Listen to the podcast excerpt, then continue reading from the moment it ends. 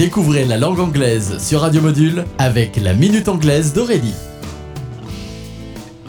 Hello everybody! Today, la Minute Anglaise vous propose de découvrir une nouvelle expression. April showers bring May flowers. Mot à mot, April showers. A shower signifie une douche ou bien ici une averse, donc les averses en avril. Bring May flowers. Bring est le verbe apporter, amener. Flowers, les fleurs.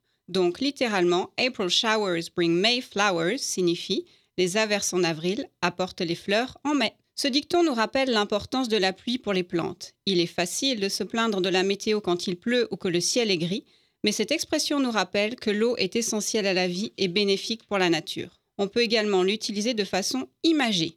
April showers bring May flowers pour nous rappeler qu'après une période difficile, les beaux jours reviennent. Après la pluie vient le beau temps en français.